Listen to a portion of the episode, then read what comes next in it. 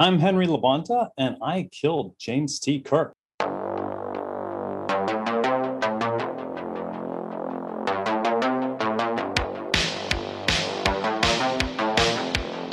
Welcome to the first episode of CGI Fridays, a brand new podcast from the Companion.app.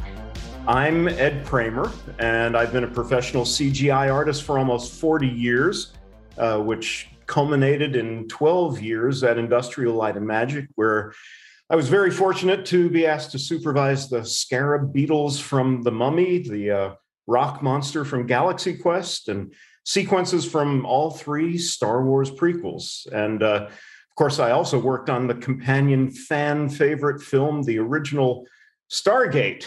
Since uh, I got out of the movie business, I've been teaching CGI at the university level for more than a decade. And in this series on CGI Fridays, I'm going to be catching up with some old friends from the industry to talk about their careers and their work and to give you a damn good reason to sit alone after everyone's left the theater watching the credits all the way to the end. So for episode one, I'm really excited to be catching up with my old friend and colleague from Industrial Light and Magic, Henry LaBounta. Henry's going to talk about his uh, Oscar nomination for Twister, how he parted the Red Sea in The Prince of Egypt, uh, how he killed off James T. Kirk, how he unleashed mechanical spiders on Tom Cruise in Minority Report, and what it's like to work with Steven Spielberg, which he did on both Minority Report and AI, artificial intelligence. So, Henry, tell us a little about yourself. Uh, where were you born? Where'd you grow up? Where'd you go to school? Oh, thanks, Ed. It's so nice to be here. Thanks for inviting me to do this. It's always great to see you again. So, yes, I was born in Baltimore, uh, although my family moved a lot. So, we lived in Europe and all over the US uh, when I was a kid. And I went to Minneapolis College of Art and Design and the School of the Art Institute of Chicago. You know, right about that time, people were starting to do digital things and image processing things that was actually analog, computers making crazy, crazy images that was a great start for me um, in getting into this this industry. Tell yeah. a little bit about how you and I kind of sure, sure, sure. We met in New York City. Maybe I was at NBC New York at the time, and I think you were at CompuGraph, maybe. All right, I got that right. We were making magic for television, uh, mostly TV opens and such, and and commercials and things like that at the time. You know, really some of the first people to do things in video that nobody had seen before and uh, really became common uh, music videos and, and all sorts of other uh, uh formats. We were both on the Bosch FGS 4000, you at NBC and me at CompuGraph. And I remember I saw a swaying palm tree. And, and I thought, how in the world did they do that swaying palm tree? How did he make something bend like that in CGI? Yeah, you're one of three people in the world that probably remember that. um, but you know, it is a weird story because uh, you couldn't do it on the Bosch, but you could program the Bosch with this really kind of basic command language type programming. And you would have to write in hundreds and hundreds of lines of code to do it. So what I did instead is I wrote, I think it was in Pascal, I forget, a program on a Mac that generated the data for that through a wire that was kind of soldered together to go into where the keyboard was for the Bosch. I sent all those commands to the Bosch. Back in the days when you kind of did stuff just through brute force, really. I think you created each individual tree as a separate object yeah, and, right, and then right. animated between them, right? That's right. Yeah, it was crazy. That would have been in what, 84? I'm thinking uh, more like 85, 86 in that range. What was the next step? and and I have a feeling I know this because uh, I was there too. That's right. I ended up going down to Atlanta to work for Crawford Design Effects. We were a post production house and developed some really cool stuff for mostly TV show opens, but a lot of commercials also, and national commercials, including you know um, car commercials and Coca Cola and Beauty Rest and oh my gosh, so many different things and lots of TV show opens. And we were lucky to have Ed Kramer there as well as a bunch of other brilliant people working with us. It's amazing how many people from Crawford ended up working at Industrial Light and Magic and, right. and Sony and DreamWorks and uh, you know all, all the big companies and and some are still doing it. And I remember that Simmons Beauty Rest spot. You wrote some code so that as the animated character made more pressure on certain parts of the, the springs, yeah. you wrote code that changed the color of the spring right. so you could actually see it visually, which was yeah. kind of like one of the first scientific visualizations. You know, I think that might have been one of the first shows we used RenderMan like 1.0 on. And Barry Dempsey was working with us and he heard about RenderMan at SIGGRAPH and he's like, we gotta, we gotta use this. That's the coolest thing. I was like, what's RenderMan? I still have the RenderMan 1.0 manual, like, like I think the first one they ever published. And, you know, with Bill Schultz's help, we figured out some really cool spring mesh systems too, where we're doing dynamic simulations. Um, having been an art school kind of guy, it was fun to combine the, the art and science, you know, to come up with this stuff. We did a lot of stuff very quickly and don't look back because, you know, when you see some of those old, old videos, you just go like, ah. but at the time, they looked amazing. They really did look amazing. And some of them eh, kind of hold up a little bit. I enjoy looking at the old stuff. I mean, you know, it's it's so cool. I, I, share that with my students to to show them what things used to look like, and right. they find it hard to believe that there was ever a time before right now. Yeah, back when wireframes were high tech. You know. yeah, exactly. Robert Abel was doing a wireframe little airplane flying through uh, a wireframe scene, and we all, you know, our jaws were dropping at how cool. Kind of mind blowing. Yeah, yeah, yeah. So how did you? Working uh, at NBC New York uh, with sports, I made a, a golf ball in Wavefront, and I had it rotating on a monitor. And a sports producer came by, and he's like, "How did you? How did you shoot that golf ball that way?" And I said, "It's it's fake. There's no such thing. I just made it in the computer." And his jaw dropped, and he's like, "That's impossible." and even then, it was believable enough to fake him out to think that you know that was a real golf ball um, that um, you know and, and that those are really early days. It was pretty crude by today's standards. We didn't have quite the the polygon count that we can rely on today. Rendering techniques yeah. And and uh, yeah rendering speeds as well. I mean it's it's amazing where we are today. Well we'll we'll get to today in a little while. How did the job at crawford then lead to working at industrial light and magic? I think it was at the High Museum of Art, Carl Rosendahl from PDI came to do a talk. He was showing some of the cool stuff that Pacific Data Images was doing at the time.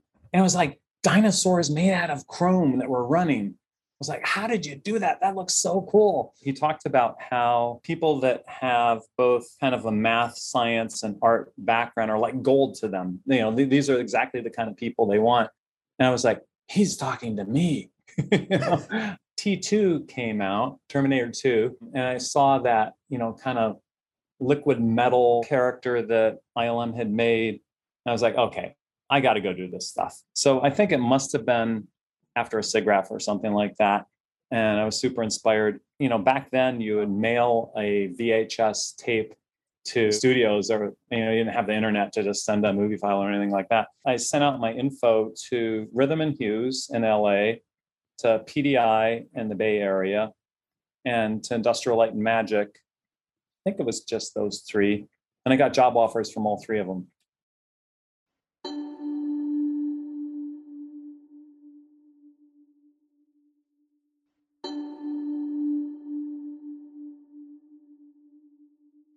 Uh, so I was like, oh, wow, okay, well, I guess this is serious. I got to think about moving. um, and ILM had been doing some really cool stuff. They were just finishing up Jurassic Park, for God's sake. I was like, I got to get in on that dinosaur action somehow. Yeah, took a job at ILM. Who hired you? John Berton and uh, Jeff Light were like two of the key contacts there. Yeah, I think it was Doug Kay that headed up that CG department. And it was kind of weird because back then, you know, ILM had mostly done optical type stuff. And there was a small group of like computer graphics people that weren't in the union or anything that kind of like, oh yeah, we don't know what they're up to. That's not never going to amount to anything. When you and I got involved, it, it was a pretty small group before these companies ended up being thousands and thousands of people. I don't know if it was even 60 people or something like that. It was like within months, I became a senior technical director. It was weird. My first movie was Baby's Day Out, um, working with John Knoll. And John Knoll and his brother invented Photoshop. And I was like, what? I'm working with one of the guys that invented Photoshop? That's cool. And uh, Doug Smythe and others on that team. And I learned a lot working on that project. But it was weird because you know and baby's day out we had to have a cg city chicago for those shots where the baby's looking down from the crane i was the guy that was going to be making that city and i was like i just started here and he's like yeah but you're the 3d expert guy i do that I, it took me a little while to realize oh most of the people i'm working with here more 2d compositing type people and i was kind of coming in on my show first show as being like one of the experts on the team. I was like, I barely know what I'm doing. you know, every project at ILM involved something that had never been sure. done before. So what what what did you do that really hadn't been done? So little had been done to date. um, I don't think ILM had done uh, a major city, um, and somebody else had modeled the city and done initial lighting setup. So I, I don't can't take credit for that stuff. There was some really nice work done there. There was some issues about around rendering it that I was able to kind of sort out and speed up and make more efficient. There was a couple interesting things like the baby was up on this crane, this platform. So they shot the baby on this platform with a blue screen. The way it was set up on this rig, the whole platform kind of vibrated as it was moving up and they could not stabilize that shot at all. Kind of looked like the baby was just jiggling on that big um, construction platform. And I think like three different people had tried to do it. And, you know, it wasn't my area of expertise at all, but I kind of looked at what they were doing and uh, talked to some of the guys that were doing the match move. And they showed me what they were doing. I said, hey, you know, I'll tell you what, do this for me. Give me a match move done this way. And I'm going to track this and we'll see what happens.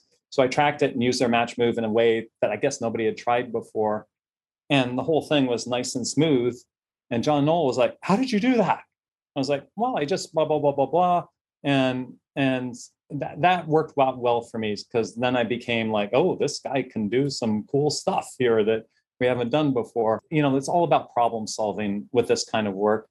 So a lot of this stuff hadn't been done before. So you just figure it out and make it work. That's probably going to end up being something that every single person I interview says at some point or another. Right. I had no idea how to do this, but we just kind of like figured it out. All right, so let's get into the cool stuff. Star Trek Generations.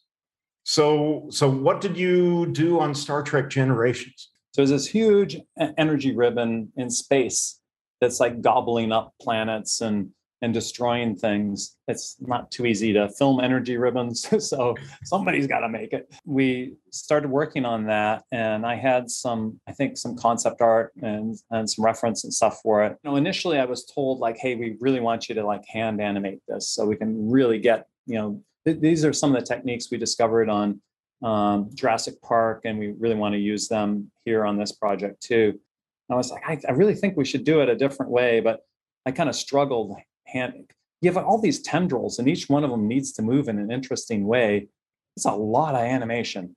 So you know we were kind of plodding along. I wasn't supposed to be doing it this procedural way. I was told not to do that. I was like okay forget it. I'm just going to stay late one night really late one night. And then come in on saturday too it was kind of like on a friday i decided to do this. I applied some procedural techniques of just running some noise, fractal type noise through these tendrils to see what that would look like.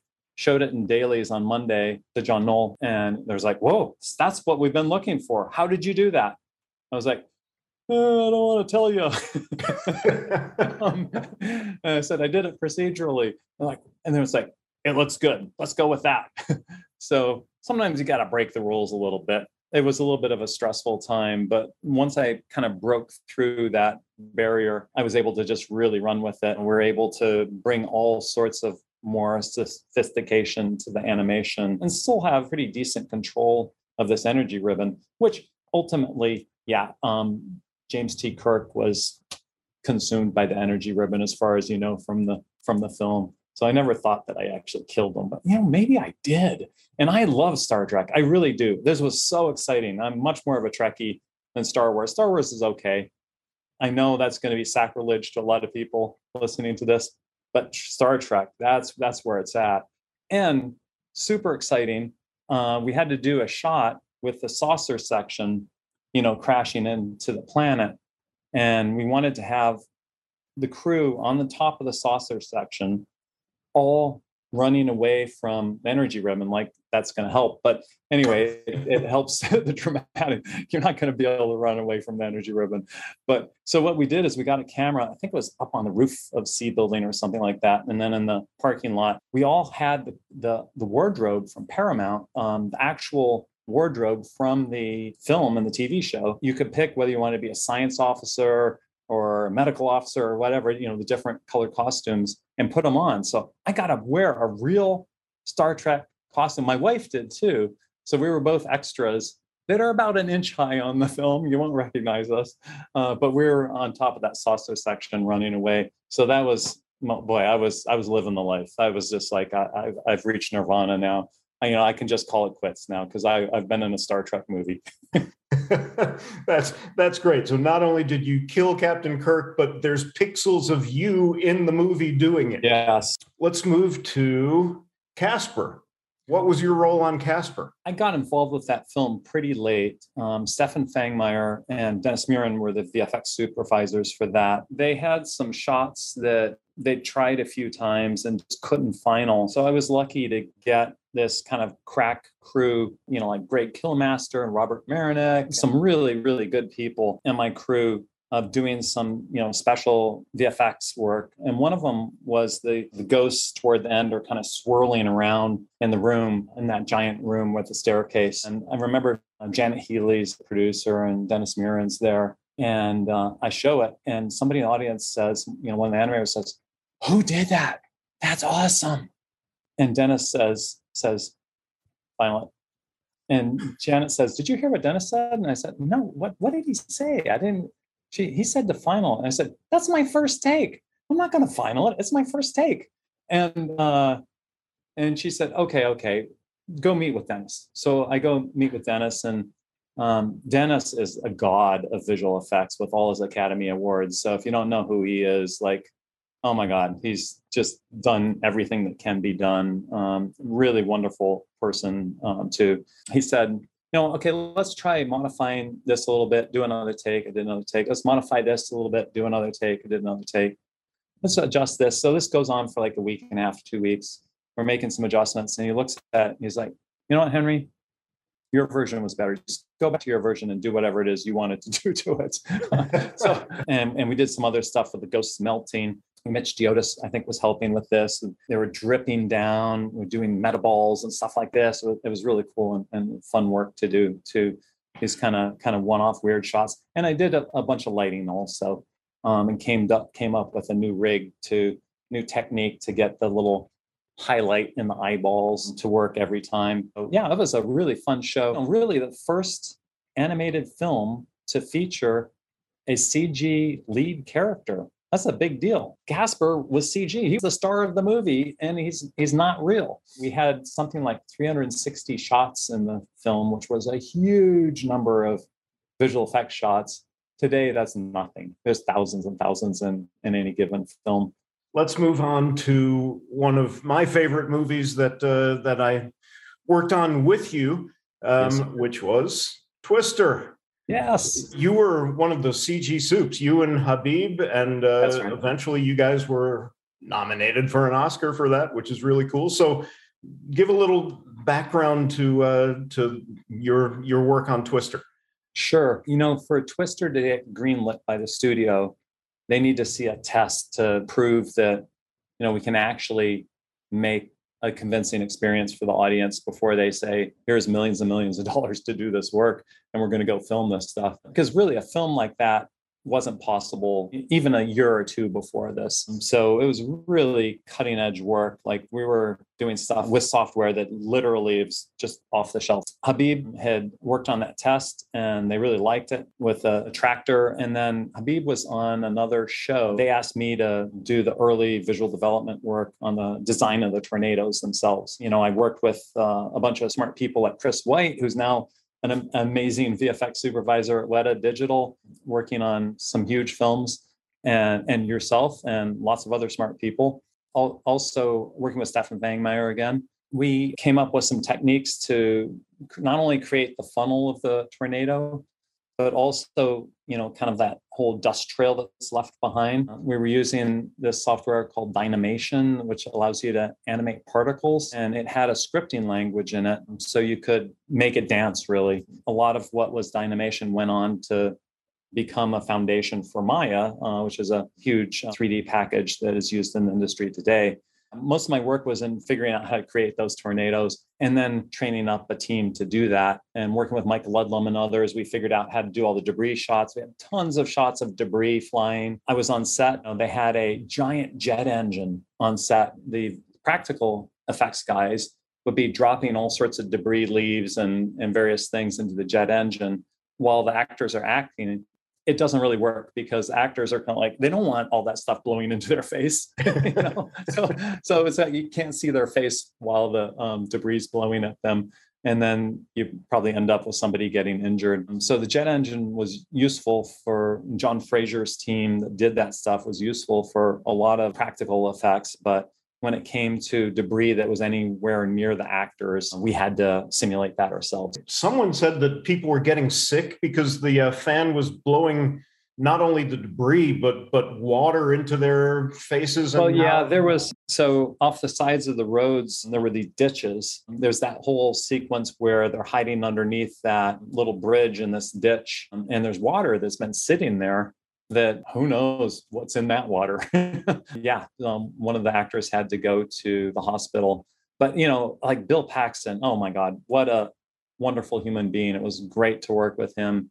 Just the sweetest man in the world. He'd play frisbee with us during breaks and hang out with us and eat lunch. And, you know, a lot of actors would go back to their trailers and not talk to anybody on the crew. But Bill was a really sweet man. And Jan de Bont was all about getting the shots. He was a lot of energy and um, a pretty intense uh, director. But it was, um, I think, my first time on set, so it was really fun learning how films are actually shot um, and, and, being there to uh, help supervise it to make sure we got the plates back that we needed. And it's funny in uh, interviews Jan de Bont did after the movie came out, he said, "There's only one real tornado in the film. See if you can spot which one's the real one." And, you know, and I thought that was so clever of him to do that. But there are no real tornadoes in that movie because uh, the insurance uh, is set up such that if there's any tornado within, I don't know, 10 miles or something like that, we had to shut down the. And there were several times they just sent us back to our hotels because it was like, yeah, there's a tornado near here. The exact thing we want to film, but we can't uh, for insurance reasons. Uh, so you know, th- there's a practical side of it like that too. They didn't want anybody getting hurt by the tornadoes. Tell us about what it was like with the uh, Academy Award nomination for Twister, oh, and, and yeah, going to yeah, parties, yeah. and you know what you got to oh do. Oh my, that. that is so so much fun. Getting that nomination is just huge. I like to refer to myself as an Academy Award loser. yeah. Uh, but you go to a luncheon, so they have this nominees luncheon. You're sitting at the table with all these other amazing people and all these other actors. And it's weird because you're in a room where you recognize a lot of people, but you've never met them. And so you have this great luncheon, and they kind of explain how the award show goes and they take a picture of everybody. And then you go to the Academy Awards, uh, which is a fantastic experience for Barbara and I. You know, there's a the the dinner afterward. Uh, Vanity Fair puts on a party, and so we went to this restaurant uh, where they had the the after party. It's a so, such a bizarre experience walking into a room where literally almost every single person in this room you've seen before, but you've never met them and it's just one star after another star after another star after another star. I saw Tom Cruise off on the side uh, talking to a reporter, And you know, as I got there, I went to the bar and I just got a, a, a stiff drink. I was like, "Well, we lost. Well, let's get drunk." Um, and uh, and Barbara's like, "What are you doing?" And I was like, "I'm gonna go talk to Tom Cruise." She's like, "You can't do that." And I was like, "Why not?" so I uh, went over and kind of got near him, and coincidentally, the interview ended. So Tom Cruise is sitting alone. So I went up and introduced myself, and super wonderful, nice man. Genuinely was interested in speaking to us, not distracted, but you know, it was just great eye contact. Cameron Crowe was one of the people that we had lunch with and he was a double nominee and then he he's like henry how you doing let me introduce you to some of my friends and he took us around so here's woody harrelson here's courtney love and you know all these other um, people he was hanging with and yeah it was it was a pretty cool experience that's something that uh, not many people get to do in the course of their careers and quite frankly i'm jealous as hell um, no, and I'm I'm happy for you. That it, that's awesome. So now we can get back into what happened after ILM. Yeah, Twister wrapped up. I heard about the studio DreamWorks that was starting up. It was Steven Spielberg and Katzenberg and Dave Geffen. And a friend of mine, Matt Elson, was working there. You know, he's like, hey, we're looking for people. And I actually I'll back up just a little bit. Right before I started talking to them, they're starting these Star Wars prequels, and we need somebody to go up to the ranch to meet with George about Star Wars films he wants to do. I was the first person from ILM to go to the ranch and meet George and Rick McCallum as a production designer and really, really cool small team. But it was really interesting and exciting to see. And the chemistry just wasn't there. So I decided to go to DreamWorks instead talking directly to Jeffrey Katzenberg, who was kind of recruiting me, they said that they're doing this animated film, Prince of Egypt, and they need somebody to part the Red Sea. and how many people have that on their resume? I parted the Red Sea. Um, and I'd never done any animated films before. And I thought, wow, that could be fun. Let's go do that. You know, just something different. So moved down to LA and my wife Barbara was working at Disney on Dinosaur, and I was working at DreamWorks. We uh, had a great team we built up. You know, Doug Cooper was really instrumental in for parting the Red Sea. You know, as was so so many other people trying to do some of the stuff I was doing, but in a stylized way that fit with an animated film and working with three directors and building a studio, like literally plugging in computers, downloading software from scratch, not like ILM where everything's all set up. It was quite a challenge, but we managed to get it done. Um, we did some pretty advanced stuff combining cel animation with CG and particle animation with RenderMan and Houdini using Houdini 1.0 as a really powerful VFX animation software. Um, we used the very first version of it. Got some great support from the team that builds that side effect software.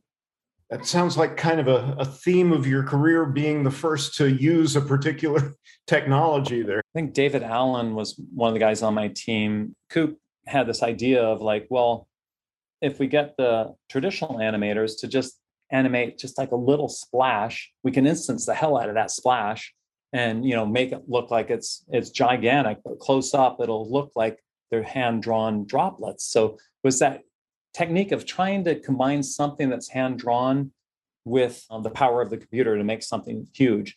The other thing we had to do is put all these people in the scene. You know, there really wasn't a way, of course, to hand draw all those people. Um, so I developed a technique with it. It's kind of a sprite technique was very common today to make a walk cycle of these characters from all different points of view and then figure out where the camera is, what angle we're seeing them, and use the right uh, angle from that uh, sprite animation cycle to make it look like it was full of this giant crowd of people um, passing through the parted Red Sea. Technical stuff along with um, some artistry to kind of stay in style with the rest of the film. Well, that's great that you were able to take what the artists could draw and then instance that in a CGI exactly. environment. So you you were really using the best of both worlds of techniques. That's really cool. Right, right, right, right. And at that time, you know, my wife had just finished working on Toy Story. Uh, she was at Pixar when I was at ILM. Using CG for animated films was a brand new thing, and DreamWorks at the time very was very emphatic that they're not going to use computer graphics for a lead character. But after Shrek, that changed very quickly. Again, it was one of those things you just have to be fearless and go for it, work hard, and collaborate with the smart people around you to make it happen.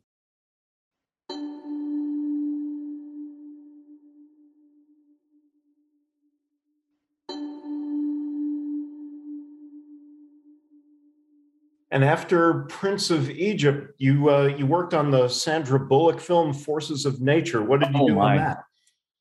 I think you were going to bring that one up too. Um, I'm just I've got IMDb open right now, so I'm wow, just going okay. one to the next. Oh my! PDI was acquired by DreamWorks, and PDI was working on Shrek. So when I was done with Prince of Egypt, I did a little bit extra development work and some cool stuff with uh, DreamWorks, but PDI needed some help with some visual effects they were doing. So they asked if I could go up to the Bay Area and work with them. And Richard Chuang was heading up this cafe group at PDI that was the VFX side while Shrek was being made. So my wife was working on Shrek and I was working on visual effects there um, when we moved up to Los Altos. We did the um, wedding sequence where there's all these flower petals kind of flying around and flowing through the scene. We did a whole bunch of stuff on the film, but I think that's probably one of the most notable sequences. And I was able to use a lot of the tricks I had in my bag of how to animate. It's very similar to the debris I, we animated on Twister, to be honest, but it just had to be more graceful and beautiful. And, you know, it was for a wedding. And, and then that one I was on set. And nice experience actually being the visual effects supervisor for the film and you were on the set for all, all of the plate photography? Uh yeah, that related to the VFX. Yeah, yeah, yeah. It was all where were we? We were outside Savannah somewhere. Yeah. So did you actually like interact with the actors with Sandra Bullock? You know, we didn't interact with the talent that much. Um, but yeah, we were right there with them. The other woman that was getting married, anyway, she was in a, a wedding dress and we're on the set. There's all these guys standing around. She's and it's kind of hot and she's just waiting for the scene to start she's like well i've got a wedding dress on. Does anyone want to marry me here? We've got supernova we've got mission impossible 2 and then we go into ai artificial intelligence and minority report. So right. where do you want to go with all of those? Mission impossible 2 was a, a fun film to work on too. John woo really likes having doves in his films and uh, he wanted some doves to fly through this building that was on fire. And oddly enough, doves don't like to fly through fire. You know, they're smarter than that. Get the VFX guy in here to make the doves fly through. we made the doves and we went down to LA to meet with him. And I had never met him before. So this is the first time I'm meeting him, showing him this dove shot. He doesn't say anything. He's like, just kind of nods to say hello. We go in, he's, he kind of signals, play it again, play it again, play it again. He's just signaling. I'm like, oh crap, he really doesn't like it. Mean, he's watched this like five or six times. He's just looking for the words to tell me how bad it is. And then he takes me aside and just stares at me. And it's all it's like at least 30 seconds. And there's nothing. He's just staring at me. And I'm like, what's going on here? and he, he says two words. He's, he just stares at me right in the eyes. And he says, more spiritual and then leaves the room. I should have known, you know, th- this is maybe the reason why he puts doves in his films. That was that was a really cool experience uh, working with John Woo, and we gave them a bit of a glow and you know changed the speed they were flapping their wings and and stuff like that to make them more graceful and more angelic in a way. And it was a final. Now you move into Spielberg. Yes. Okay. So one of my dreams all along has been to work with Steven Spielberg. Um, the first date I ever went out on uh, with my girlfriend here, actually in Minnesota, where I am again, was to see Jaws. And I remember trying to be really cool. And then the shark attacks, and I go, ah! I was like, no, no, I'm supposed to be cool. I'm on a date, you know? Um, but, uh, uh, you know, he, he was the master. ILM was doing a lot of the VFX for Minority Report and AI. And There was some additional work they needed done. And because Spielberg was one of the owners and you know founders of DreamWorks and PDI was part of DreamWorks, it was like, hey, why not have PDI help out on this? Um, so it was a really great opportunity to work directly with him for him. Uh, some of the stuff we did was invisible effects, like Haley Joel Osment. Um, you could see his breath, but he's supposed to be a digital person. Uh, I mean, a, um, uh, a robotic kind of um, uh, being, not a human being. So we had to get rid of the breath and stuff like that. Uh, but we also did some Gigolo Joe transformations where he's combing his hair. It changes into a different style, so it can appeal to um, you know somebody else depending on what they were looking for. Jude Law was very cool to work with on that. And we also did this. Uh, they're hitchhiking to the city. They show this hologram of this dancing girl um, to get this ride, and I was doing the second unit photography. It was great to get a chance to work with Spielberg. He knew of me because he was executive producer on both Casper and Twister. I think as some of these, you know, tougher shots were final, of course, they shared everything with him. Um, so, you know, when I first met him, he was like, "Oh yeah, you did that shot," and it's like, "Oh yeah, wow, you know something about me. I'm nobody. You're Steven Spielberg." um, so, yeah, that was that was kind of cool. So, if you remember the film Flesh Fair, was this kind of like circus environment. Yeah, they were killing all the robots for for fun. Yeah, right. And um, on the stage was the band was Ministry uh, that was playing, and I was a fan of Ministry's music, and I was like, oh my god, I'm I'm getting paid to be at a Ministry concert with all this cool stuff happening. so the the the little teddy bear was a puppet kind of thing that was sometimes CG that ILM was doing, and sometimes a puppet. Um, so we had to do some rig removal and stuff for that, and some different compositing work um, to get it to do what we wanted to do. For people who don't know CGI terms, what does rig removal actually mean? Ah, yeah, sure. This puppet had a there was a few different types of puppets, but let's say it was a puppet that had some rods that is controlling it. So there might be a puppeteer that's moving the arms with some some thin rods. And when you see it in the film, you don't see those rods. It's because uh, people on my crew tediously went through and removed them frame by frame. But, uh, we did some of that stuff in Mission Impossible too. It's just some of that uh, work that needs to be done that you don't even really notice. There was also uh, like a mechanical version of the teddy bear that must have weighed 100 pounds. It was just this not that big of a bear and it looks all cute and cuddly, but all this armature inside it. This thing was so heavy. Uh, this really brilliant guy from MIT that had come up with a way to program it and animate it really early days of doing stuff like that. It was a good show. Um, and that kind of gave me the opportunity to work on minority report. Probably the most memorable thing we did were those spiders that are going down that tenement uh, hallway. They kind of get underneath the door and they come into the bathroom uh, where tom cruise is in this bathtub that's filled with ice because he's, he's trying to hide from them and, and when we were filming that um, I'm on the set, and Steven likes to film like real rooms, not rooms that have fake walls that move away to get, kind of really get the feeling of shooting in a real room. There's a small bathroom, and in that bathroom is Tom Cruise, Steven Spielberg, and Janusz Kaminski, his director of photography, and me. Take a picture of this. Like, which person does not belong in here? um, and I was like, wow, this is cool. I get to be in the same room with these guys, you know, making a movie. Um, and it's a um, bathroom. Yeah, the bathroom of all places, right? you were in a bathroom with with Steven Spielberg. Yeah, yeah, yeah, yeah. We came up with a way to, you know, animate these spiders so they're kind of creepy and intelligent. I was actually talking to Tom Cruise and, you know, giving him some idea of what the spiders are going to be like and cool. And I was on another part of the set at one point and I hear this voice, Henry, Henry. I'm like, oh, somebody's calling my name. I'm like, oh my God, that's Tom Cruise. I better go quick. so it's like, he actually remembered my name. He is a re- really sweet guy, but a real perfectionist too. Uh, he is holding his breath under the water for real. For the longest time, we're all like, when's he going to come up? Is he okay?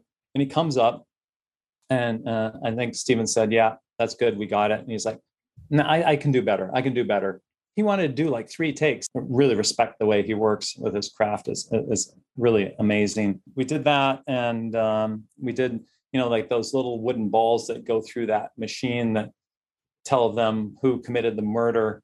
Um, there was actually a physical prop that did that, but it was a little bit clunky. It was you know it was high tech as you could make it at that time.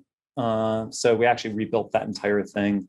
That's also kind of a theme of working in this business. Is every everybody thinks you know some there's one person who does something and it's not, and it's really nice. You know, you're you're mentioning name after name after name of all these other people that uh, that were in there because it's never one person working in a vacuum and there's always a, a, a team of people so yeah that's yeah, really cool. One more story from this. So um, stephen was saying you know the shot you can see the bottom of the spider and he was saying you know henry i want to see how the spider works somehow. And he was kind of saying you know like a watch but it's not mechanical. It's more high tech than that. I had been at the monterey bay aquarium with our girls uh, saw the deep sea jellyfish there. And you know their tentacles have these bioluminescent little lights that kind of like run through their tentacles. And it just looks so cool so i got back to the studio and talked to the artist and i said we're going to do some radiating jellyfish bioluminescent lights on the bottom of this spider and try that. He didn't specifically ask for that but i thought you know what? I think he's going to like it. I'm going to give it a go. And and he did. He thought it was great. He was like okay that's the final. You got that. So you never know where inspiration is going to come from. I just keep your eyes open.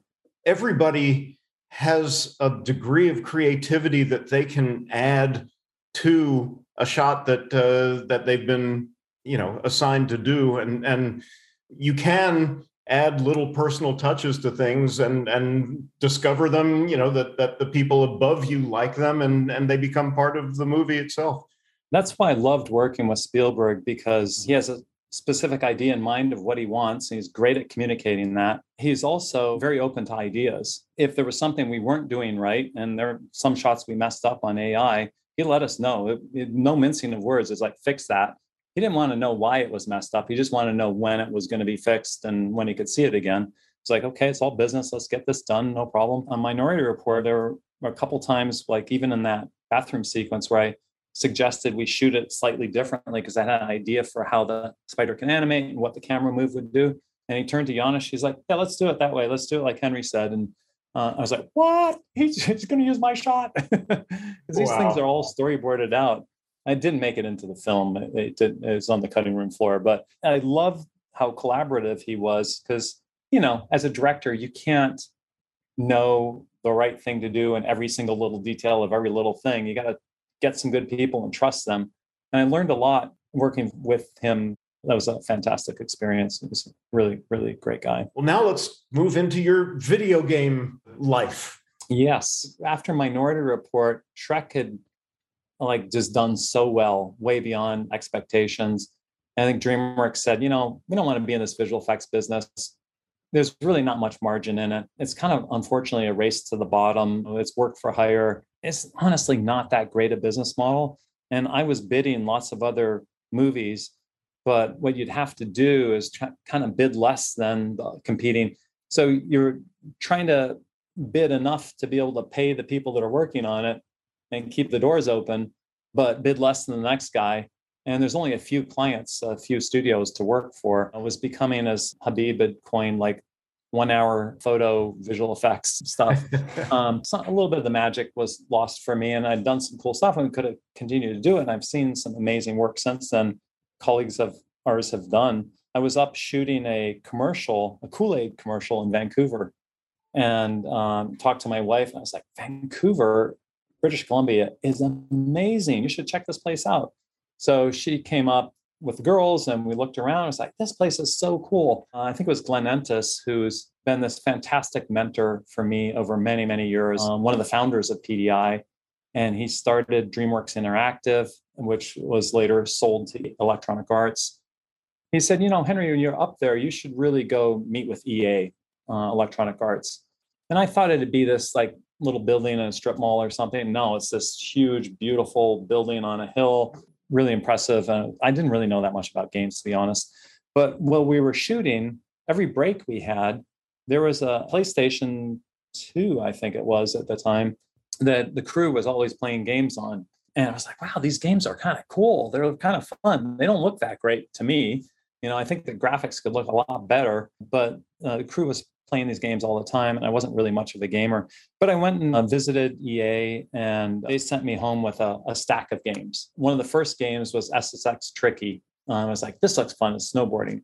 I went and bought a PS2, started playing that with my daughter, Valerie, and we had so much fun, like beating levels and challenging each other. Um, Steve Rechtschaffner is the leader of the SSX franchise. He had asked Glenn, he said, Glenn, you know, I'm looking for an art director, but you know, I looked in the phone book, like, how do I get an art director? you know? And Glenn said, you know, you need a visual effects supervisor. And he's like, what's a visual effects supervisor? They interviewed me and they said, how do you want, how about working on SSX with us? And I was like, God, I love playing that game. That's really fun.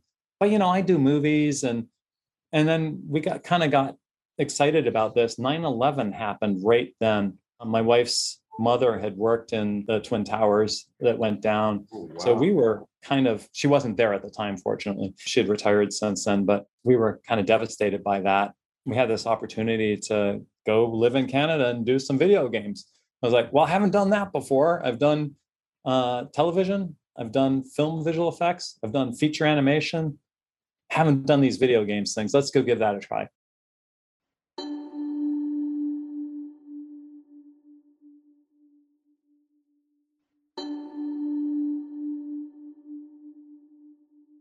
Um, so we moved to Vancouver. I was the art director on SSX 3. I'm still proud of the work we did on that game. Uh, it was super fun. And I used a lot of the stuff I learned in film in creating that game. Did a lot of the Need for Speed games. There was a team called Black Box downtown Vancouver that was working on those and I consulted with them initially as they were finishing it to put some polish on the game. And I also was busy recruiting people. So I actually recruited Habib to EA he did some amazing work on Need for Speed Underground. Oh my God, he just killed it. Oh, and I worked with EA Sports. I was a chief visual officer of EA Sports, briefly a chief visual officer of EA, period. Yeah, and then I went to work in the UK for a bit, which was really fun with Criterion, uh, really great studio, EA studio there. The first Need for Speed game I made was Need for Speed Hot Pursuit 2. And this was a new Need for Speed Hot Pursuit. Um, and I think still to this day is the highest Metacritic rated uh, Need for Speed game. When I first got into games, I'd noticed people playing games on the set in between shoots. I was surprised by how simplistic everything looked. You know, some of the early work I did on SSX3, we were able to push things a bit, but now game engines are being used for virtual production, actually ending up in films as, you know, backgrounds. It's amazing. Some of the new developments with stuff we've seen demos for Unreal 5 engine, for example, wow, amazing lighting happening in real time. And there's always been potential to do some great imagery, but it happening in real time has been the challenge. Just in my lifetime, it's amazing what's happened. Did you have polygon limits? If we can do more polygons, then we can make a rounded object look more rounded. In old school games, you may have seen a rounded object that looked very faceted, like it was an octagon or something like that. And that was just a limit of how many polygons you could push through the hardware. There's also things like overdraw, which is how many layers of transparency you can draw.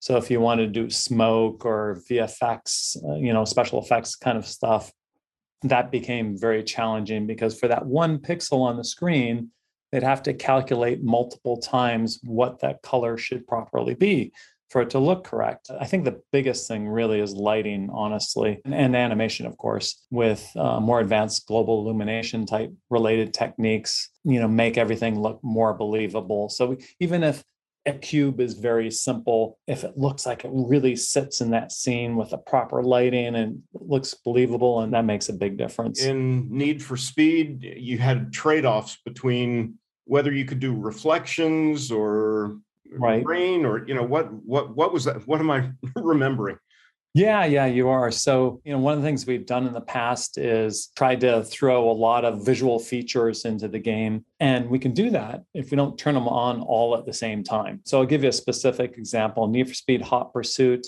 is a game I worked on with Criterion in the UK uh, quite a while ago. And that was like 2010, 2009, in that, that range. And I wanted to have wet roads have the rain falling, have the roads be reflective. And we had some technology to do that. The goal of the game was to have five cars on the screen at the same time running, I think it was 30 FPS or 60 FPS, but you know, at, whatever our frame rate was at that time. For the longest time, it was like, yeah, we're not going to get wet roads. We're just not going to get wet roads. And then as the game developed, as we got toward the end, I was kind of like, you know what? There's a big parts of the game where there's only two cars on the screen. Could we turn on wet roads for those? Working with the engineers and the brilliant technical artists, you know, I gave it a try and it looked amazing um, and it worked. So when you play the game and there are five cars on the road, you didn't see the wet roads. But nobody noticed that. I even asked people in the industry, they was like, wow, those wet roads look amazing. I said, well, did you notice they they don't always happen? It's like, no, no, no, they're always on. It's like, no, they're not. we just tricked you.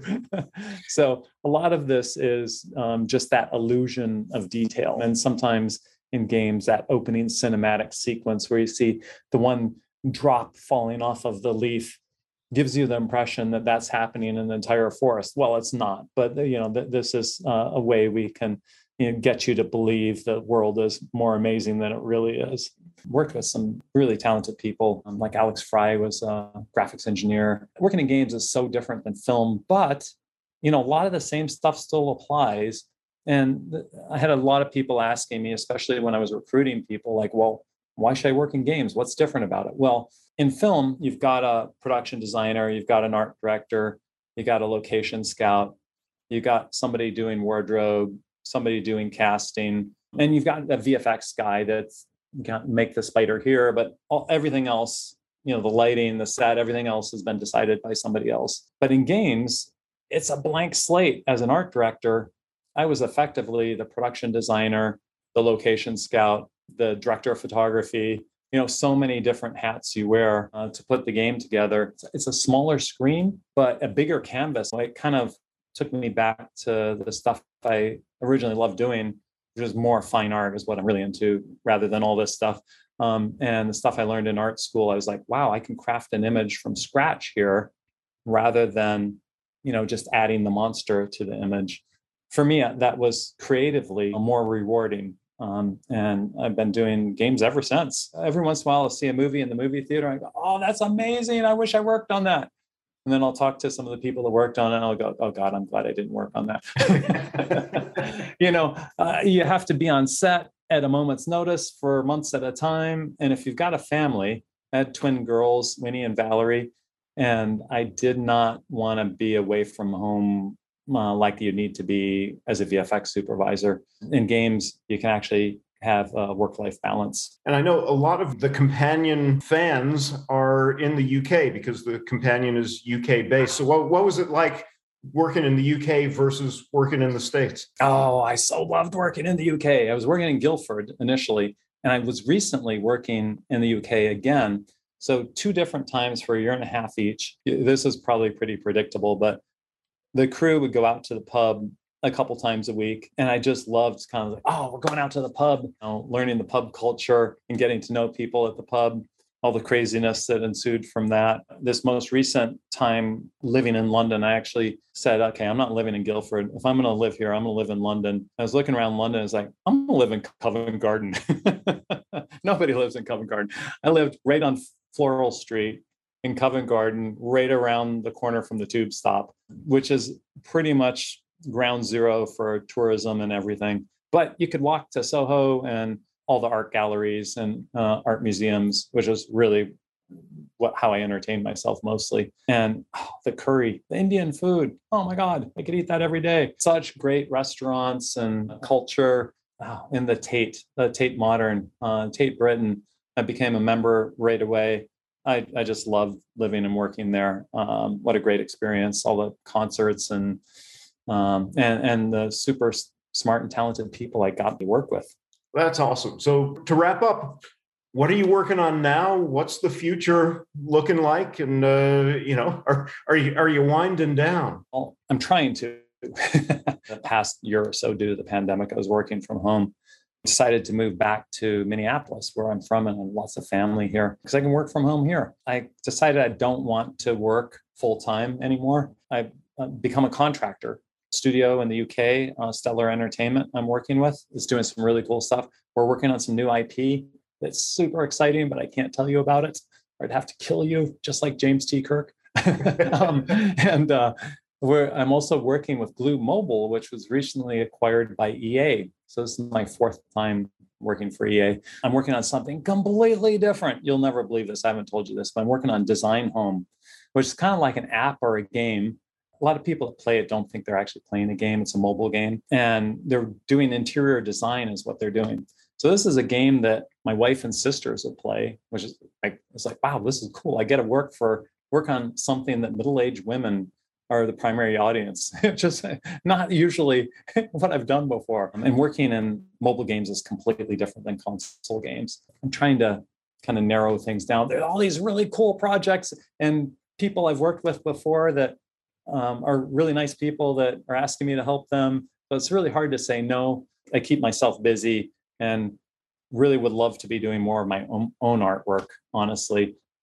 Well, I'm looking forward to the time where we see Henry LaBounta, a fine artist. that would be awesome. Yeah. That would be great. So thank you, Henry. This was an absolutely fantastic few minutes. I don't know how long we've been talking. What I think is going to be interesting to our viewers is that they never think of a person having a career that covers multiple projects. And I think by hearing, you know, your evolution today, people are realizing, wow, a CG artist doesn't do just one thing. Then they right. go on to the next thing and the next thing and the next thing. And I think, Ed, you and I were lucky to get involved in the industry at a time when it was just taking off. It's so many different ways computer graphics are used. So I'm really excited about your podcast series and looking forward to listening to your future ones with with other people too. Thank you for doing this. Oh, my pleasure. Thank you, Henry, for being here and being on the companion.app.